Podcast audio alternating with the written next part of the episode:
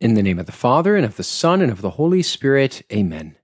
Jesus, Word of God, reveal more of yourself to us through your presence in the Bible. Led by the Holy Spirit, guide our time of reflection. It increase our desire for you in the Scripture and in the sacrament. Amen.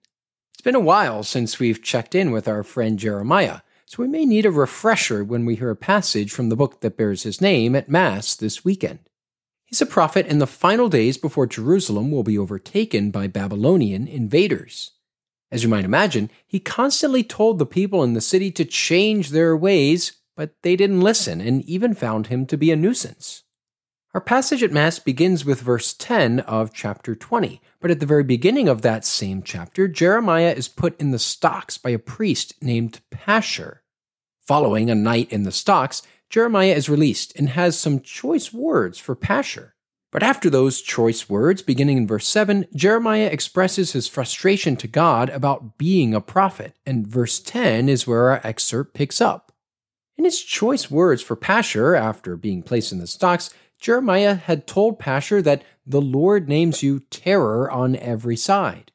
Now, here, just a couple of verses later, Jeremiah is acknowledging that his enemies are spinning his words back in his face like a tweet dug up from some years back that doesn't age very well. They're saying, Jeremiah, you're the real terror on every side. Jeremiah continues to pour out his difficulty to God by saying, All those who were my friends are on the watch for any misstep of mine. Perhaps he will be trapped, then we can prevail and take our vengeance on him. But even in the midst of his complaint, or what we could label a lament, Jeremiah still recognizes that the Lord is with him like a mighty champion. The lament ends with a call to sing and praise the Lord. St. Paul is praising the Lord in our second reading from his letter to the Romans. We covered this same passage a few months ago when it came up on the first Sunday of Lent in year A. Think of the second reading like this St. Paul wants to make a compare and contrast PowerPoint discussing Adam and Jesus, and this compare contrast style of rhetoric was known as synkrisis at the time. But just as St. Paul gets started, talking about how through one man sin entered the world, and through sin, death, just like your middle school history teacher, St. Paul gets totally sidetracked on his presentation and goes off on a tangent. His tangent seems to be answering a question maybe he just thought up. What happened to those who lived in the time between Adam and Moses? Because Moses hadn't yet received the law because he wasn't in existence, could we say that those people sinned? He then spends several more verses showing how the result of Adam's action, which he calls the transgression, pales in comparison to the results of Christ's action, which he calls obedience. It's something like this The first sin brought about death, but then after the sins of so many, Christ's one act of obedience was more weighty and powerful than all of those sins. Because of this, just as through the disobedience of the one man the many were made sinners, so through the obedience of the one the many will be made righteous.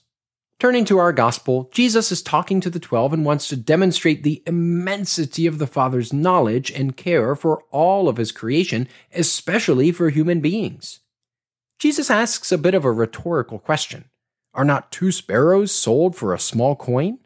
This small coin is the Roman assarion, and it was equivalent to one sixteenth of a drachma, which was about what a person earned in a single day. Now, even though I was never a good student in math, here's some quick math. Today, the average US wage is $27 an hour. Knowing that the average American works eight hours a day, this is $216 a day.